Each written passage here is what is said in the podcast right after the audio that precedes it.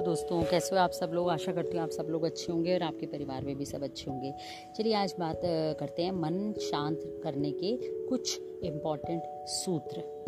पहला, किसी के काम में तब तक दखल अंदाजी ना करें जब तक आपसे पूछा ना जाए।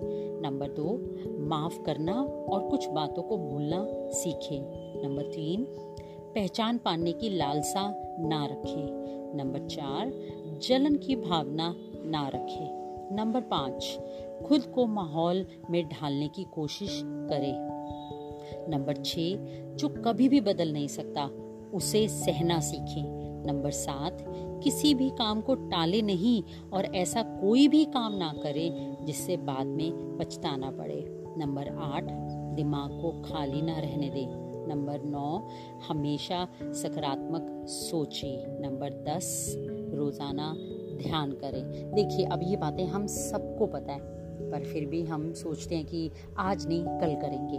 जैसे, चाहे वह आपका शरीर हो, आपका मन हो, या फिर आपकी जीवन ऊर्जा हो, आप इनका जितना ज़्यादा इस्तेमाल करेंगे, ये उतने ही बेहतर होते जाएँगे।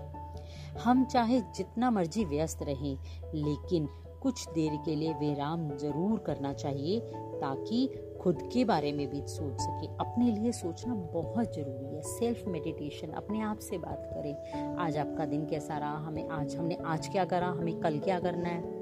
अपने लिए ज़रूर टाइम निकालें।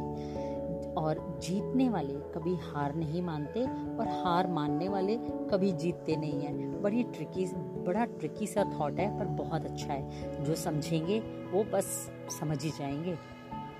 है ना?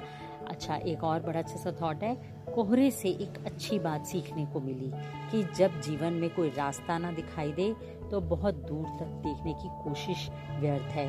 धीरे धीरे एक एक कदम चलते चलो, रास्ता अपने आप खुलता जाएगा। बहुत अच्छा थॉट है ये। कई बार हम लोग सोचते हैं, वो प्लानिंग मतलब दूर दूर की सोच लेते हैं, या वो कर लेते हैं, पर हमारे को पता नहीं होता कि क्या होना है। उसमें हमें क्या करना चाहिए? चलते हुए को रुकना नहीं चाहिए कि भी हम हाँ सब कुछ छोड़ छाड़ के बैठ जाए, नहीं भी हमें कुछ नज़र नहीं आ रहा। अभी चलते रहिए, पर धीरे धीरे अपने आप रास्ते खुलते जाएँगे। बाकी दोबारा मिलती हूँ आपसे, जल्दी अपना ध्यान रखिए। Take care of yourself